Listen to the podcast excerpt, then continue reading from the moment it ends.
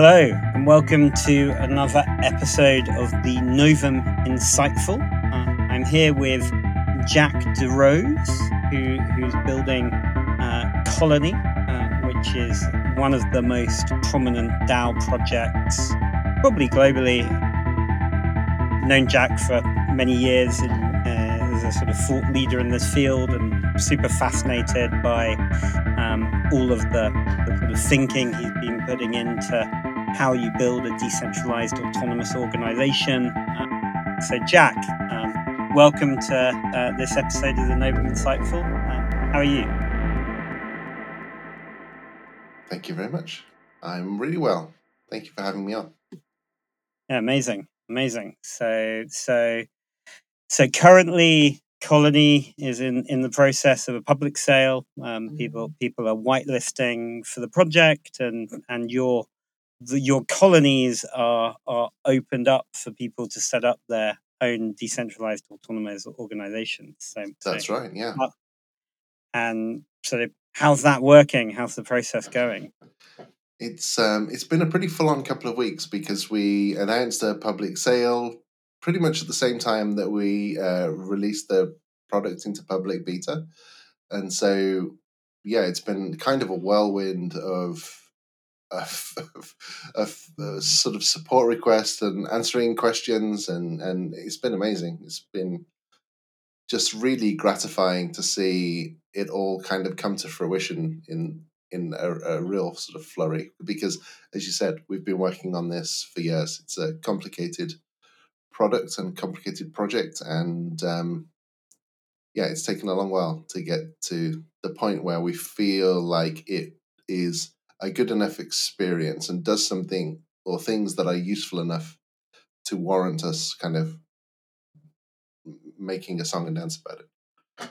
Amazing, amazing, and and it's exactly the right attitude of of, of a builder, right? To to to, to um, um, so or or one attitude, right? So, uh, right. Uh, cause, cause, uh, I, I, mean, yeah, it, it is kind of uh, an unusual one, but I, I don't know that it's an it's an unusual one for the crypto space, but I don't think it's an unusual one for sort of startups more generally. I think the usual expectation is that you build something first and then you kind of try and market it. But in in crypto, we seem to do the opposite. We market something first and then like maybe build it after the ICO has been done. Yeah, um, and as we know ad infinitum, that is uh, um, there are certain uh, legal um, sort of trickiness about that. Much easier to do is. a token sale um, with a working piece of software, right? Um, right. That is the the uh, way to do it, at least in my view. Yeah. No. Well. Well. hundred percent. Um. The. The. The. I think it's easier. Um. I think the. The. Um. The other thing that I know that um. Uh, another friend who who had a product and launched a token um, uh, did say on on the counterpoint to that um, is you got rid of all the mystique because you built a product and people could look at it. So so you raised the money and then and then it's now weighing on their token price. You feel. yeah, but I mean, the difference there is one of in the one case you don't really care about the like trying to hype something up just on the basis of its like mystique you know, it's when you've got nothing but possibility. Yeah, then there's no there's no like rational bounds for what the token's price could be, and certainly lots of projects have have fared very well on having nothing but mystery for the mm-hmm. entirety of their existence. Yeah, yeah. Well, well, far be it from us to chuck stones at, at some of those projects, but, but I, I, I, can imagine many many people are thinking of various prominent. Projects. Yeah, I mean, I, I, don't consider it far be it from me to chuck stones. I'm, I'm very happy to throw stones. okay, yeah. which, which ones are you keen to chuck stones at? I think I'm going to keep keep it to the general uh, of throwing stones rather than probably naming any specifics yeah, no, fair enough, fair enough. Um, and so yeah, no, so what what what are what are some of the applications you think are going to be built on Colony, and, and sort of how how are people going to form their DAOs, and where do you think it's going to go? Yeah, I think it's been um, a perspective on what DAOs look like has kind of changed over the years. There's been um, uh, uh there's been a we'd always had an expectation that it would be hard to anticipate what they would really look like when they start to come to fruition. I think still that the market that has the most pressing need of DAOs is um, is the DeFi space. So protocol DAOs, I think, are the the most serious and most necessary use case right now. But they're not the most common use case, it would seem. The most common appears to be sort of social tokens and sort of more mm. social DAOs, which are often not really coordinated using any, using any on chain stuff. Um, so that's been really interesting to see. Um, but I think that uh, uh whilst a lot of these DAOs aren't really doing anything very concrete right now, and so therefore they don't have a huge requirement for on chain stuff yet, they will at some point settle into the realization that you can't go indefinitely just on being excited about like a very vague sort of nebulous idea and for an organization to exist it has to have some concrete basis and some concrete action and it needs to get stuff done. And so i think when that starts to really happen then we'll see a much greater transition of those towards like having more on-chain things that they're really doing. Um, but I think that um, protocol DAOs really need to have, uh, uh, sorry, I think DeFi protocols in particular, or really any tokenized crypto system, um, they need to have some form of decentralized governance if they wish their token not to be considered a security in most jurisdictions, particularly the US and UK. And um, I think that there's a few ways to go about them, uh, go about doing that. But I think probably overall the easiest um, is to end up with a fully decentralized DAO. And um, I think that's the tooling that we, with a Colony app, are looking to provide um, so that you'll be able to run something which looks and feels rather like a company and teams as you would sort of ordinarily expect. But the basis for influence um, over decision making within it is a sort of an emergent property of the behavior that people have within that uh, organizational community. With that said, I think that the opportunity space and possibility uh, range for um, DAOs is much, much greater than that.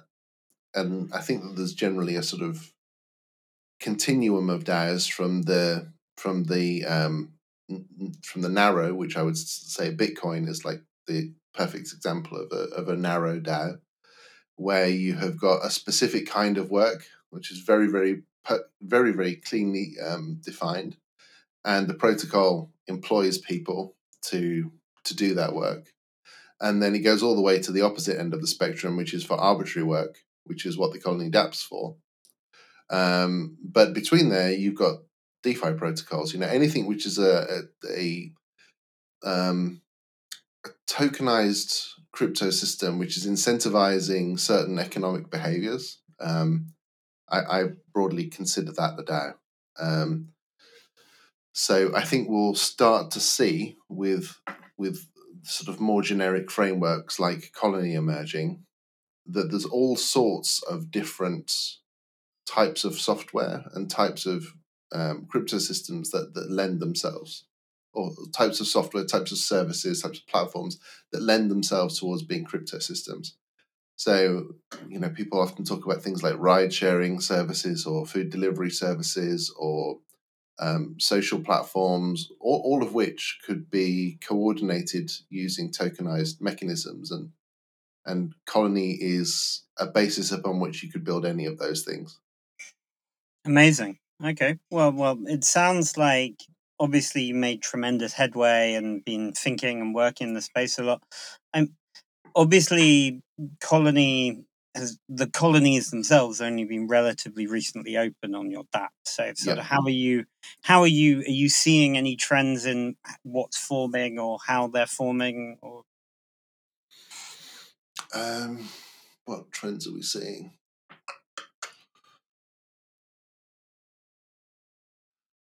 So, I think what we're, we're seeing that the the people who I suppose this shouldn't really be a surprise, but the people who use it most um, affirmatively are those who have already got an organization of some sort that's that's trying to do something, um, uh, and where it's got like a pressing need to get stuff done.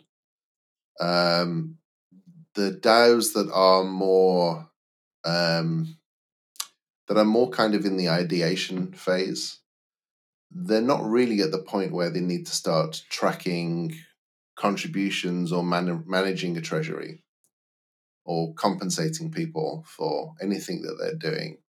Mm. So I think that um, so Shapeshift is a really good example of one that is very actively doing stuff, and they coordinate or at least they compensate all of their various work streams uh, using Colony, and that enables people who um, have been doing stuff to just create what we call a motion for a payment to take place to them. And then, as long as nobody objects to it within their um, within their team, that payment is claimable after a security delay, which I believe in their case is three days. Which is fantastic. So I will now. I'm I'm doing my whitelist for Colony at the moment, and I'm I'm looking forward to playing around with the DApp. And uh, now I know because I like most of DeFi. Really, I I've received my Fox tokens as well, and Oh yeah, pretty much um, not touch them. So so I, I, I see if the, the, the I'll be very intrigued to check out um, the Shapeshift DAO after this. And, and, yeah. uh, So they have a, a quite an interesting um, multi-layered structure actually. So I believe that the the token they do some token voting and they do that using shape um, using snapshot on on mainnet because the tokens are on mainnet but there's a lot more kind of DAOI interactions that need to take place on uh, on colony um, you also don't really want there to be the very high gas cost that you would experience on mainnet. So the neat thing that because colony is uh, runs on the xdai sidechain where gas prices are very cheap they bridge tokens over to the xdai chain so they can do all of this governance on there Yeah, and and we we actually had a really good conversation internally at Novum about about XDAI. Um, and I was talking about how you, you guys are on XDAI, and I've known a few people do a social token or whatever on XDAI. And intuitively, it just makes so much sense, right? Because because the volatile token um, is inevitably going to be a victim of its own success as a system. So Mhm. so having XDAI as the stable coin in the system just like is a masterstroke other than for the speculative use cases of oh ether's suddenly at $4000 right. um, uh, we've broken mainnet but yeah. it, it's been really good for everyone so no one cares. Uh, it's kind of one of Right. those. Um, yeah it's interesting isn't it? There's I wonder whether ethereum would have been the success that it has been if it had predicated the gas token as a as a stable coin from the outset i mean there's clearly lots of different ways that you can go about doing the gas thing now as we've seen from the various other chains. Um but yeah who knows?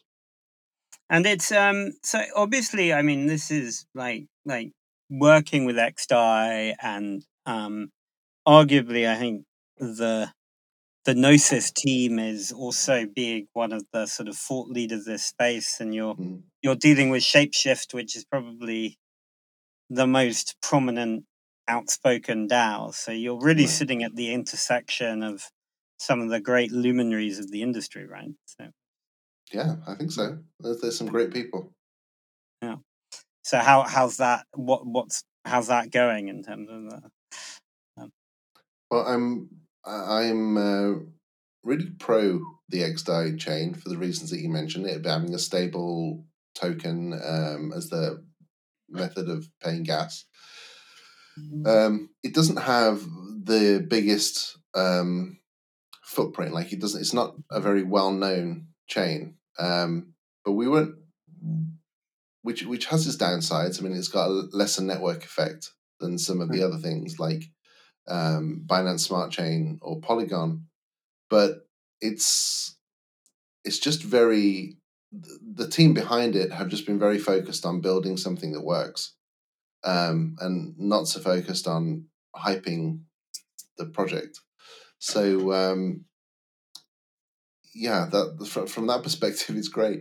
And that was actually one of the reasons why we liked it but it seems now that it is moving towards um, or i think that a decision has been made more or less that it's going to become gnosis chain which uh, is also a very exciting roadmap that they've set out, which is that basically Gnosis Chain as XDAI will become will still have its stable coin as the means of paying gas, but it's they're, they're bringing to it a very um, aggressive and very exciting technical roadmap that will see uh, XDAI basically become a sort of canary chain for Ethereum mainnet, hmm. and then it will run a little bit ahead of of what um, uh, they're willing to deploy on Ethereum mainnet. So yeah, exciting times ahead, and uh, I'm very happy that we decided decided to deploy that. Yeah, no, no, I'm super excited. I, I have to admit, like, like the, um, we we always uh, talking about like, um, I'm looking forward to having Gnosis on XDAI. Like, like the moment I um, I hadn't spent a lot of time thinking about XDAI or why it was called XDAI, and the fact mm-hmm. that you can just interchange DAI. Unfortunately, as uh, you actually gifted me my XDAI to get on the network, because the the reality is that the Ethereum gas price is so crazy right now mm. that even even converting stuff into DAI to get to XDAI is is the circular problem we we yeah. we're in right now. But but I can totally see being able to do Gnosis multisig on on XDAI would make the most sense in the world because it's kind of broken on mainnet Ethereum. Yeah, so it's yeah, um, absolutely. Um, it costs what about eighty dollars at the moment, roughly, to to send one multi-sig transaction, which yeah. is just incredibly painful. Yeah, I mean, like, yeah, th- there's only a handful of assets that most normal people are going to have that is worth paying eighty dollars right. to secure. Yeah. um, um, so, so anyway, um, you, you, know that you've got a problem when you're yearning for the cost of what is like a chaps payment or something like that. yeah, yeah, yeah. And and someone dug up a Reddit post with Vitalik complaining about the um, um, the cost of Bitcoin transactions in the early days of Ethereum's going to fix all that. Was, was yeah. his, his pitch in the early days. Well, it did to begin with. uh, yeah, it's hilarious. Um, yeah, and a victim of its own success. yes, indeed. So, so why why we're all here in some ways. So anyway, um, so what what's next for for Colony? Obviously, you've got your your your public sale and what what what what but what do you want to do technically? What do you want to where do you want this to be in three six nine months? Yeah so we have got um, a really extensive um, product roadmap uh, that we we blogged about and we have uh, publicly accessible um, and so from a, a, colony network perspective i mean we, we published our white paper in 2017 and we really wanted to have that delivered before we did a, a token sale for, for various reasons. Um, and so now we have basically completely shipped everything that we said we were going to in terms of that uh, smart contract specification. Um, so everything we do now is really for fun, more or less, or it's to build the build really just the product, the the user facing application out. Um, and there's just so many different things that we can be doing in order to facilitate this kind of new form of organization that we've obviously believed would come to exist for many years, but now actually seeing it happening is giving us real data to work with uh, as to what we should be building because now we understand where the pain is that people are experiencing in trying to run these organizations. So, whilst we've got this roadmap, we're also uh, that we, we believe that like all of the things that we've defined on there are really valuable tools. We also really want to see what people really need and to prioritize those things. So it's kind of um, uh, uh, a, a, bit of both, a bit of delivering what we've said we're going to do and or, or what we'd like to do, and a bit of just watching and interpreting what what should be done. Yeah, amazing. And and as we as we got onto this call, I think you said that 800 colonies roughly had been formed, or that, something like that. Yeah. Yeah. Um, so it's been open for like a week, and it seems that there has been a, a rush of people going. I know that we'd onboarded like 200 maybe over the course of um, our early access because we'd been onboarding them in like ones and twos here um, over several like uh, all over the months since February.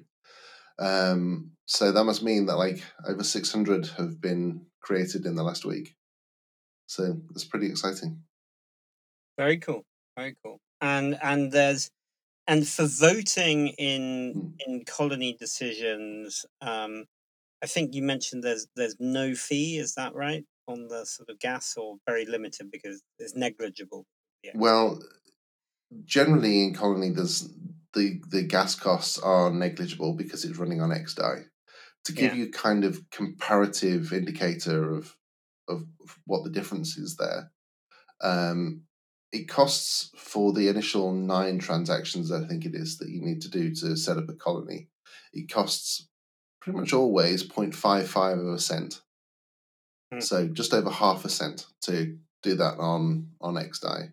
Whereas depending on the day, the price of ether, the gas price, and so on, it costs you between four and eight thousand dollars to do that on Ethereum mainnet. Um, so on one case it's tantamount to free, on the other it's prohibitively expensive. I think for anybody, I can't imagine there be anybody in their right mind that would spend eight thousand dollars just to try out a piece of software.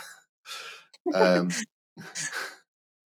Yeah, uh, but actually, it will be entirely free to use imminently because we're we're virtually finished baking in uh, meta transactions to Colony. It's because, as you mentioned, I, I had to give you some uh, XDAI in order to be able to take your first steps because there's always this kind of um, bootstrapping problem of you can't use a chain until you've got some of the gas to be able to use the chain.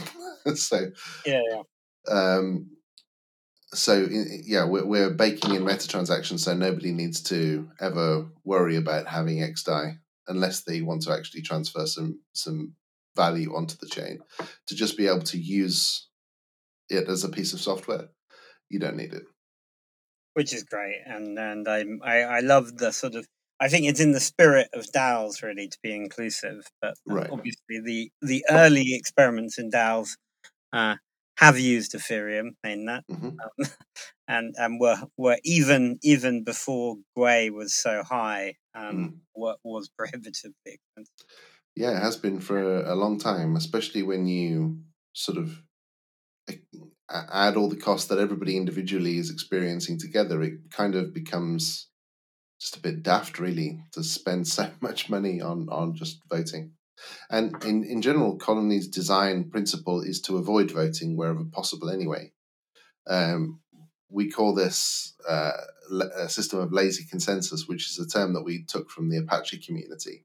Hmm. But the way it works is, um, I, I think, as I described earlier, you make a motion of something that you think should happen. So, pay Toby 100 XDAI for this thing he did. And then, as long as nobody objects to that, then after a security delay, um, it will pass and it will be possible for Toby to come and claim his 100 XDAI. And that's a pretty controversial or uh, approach. People are a little bit flummoxed by that at times Mm. because people in DAOs have become so expectant that DAO equals voting on everything all the time with tokens. Mm. Um, but it doesn't take much thought to kind of get you to the point Yeah. where you realize that's not that's not a tenable and certainly not a scalable solution for anything. Yeah. Um, and so our approach seems contrarian. In fact, our approach is equivalent to that which is found in the most bureaucratic processes that are, that, that are around, which which are within um, sort of o- other areas of public commons that we all know about. So things like trademark applications or Hmm. planning permission, they all pretty much operate according to the same principles. If you're making an application for something that you would like to have happen, and then as long as nobody objects to it during the process during the time that it's open for um, objection, then you can have what you wanted. Um, but you know, it's only it's only in the case where somebody does object to it that it's necessary to run any kind of arbitration uh, system. Whereas DAOs, otherwise, DAOs right now, in the majority of cases, are saying no. We need to have explicit consensus about absolutely everything that, that uh, needs to happen, and it's just it's just fundamentally unnecessary.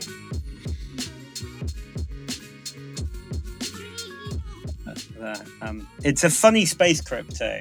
Like like the way I always think about it is is um, the most absurd risks um, in crypto. You're nearly always continuously rewarded for taking that early adoption.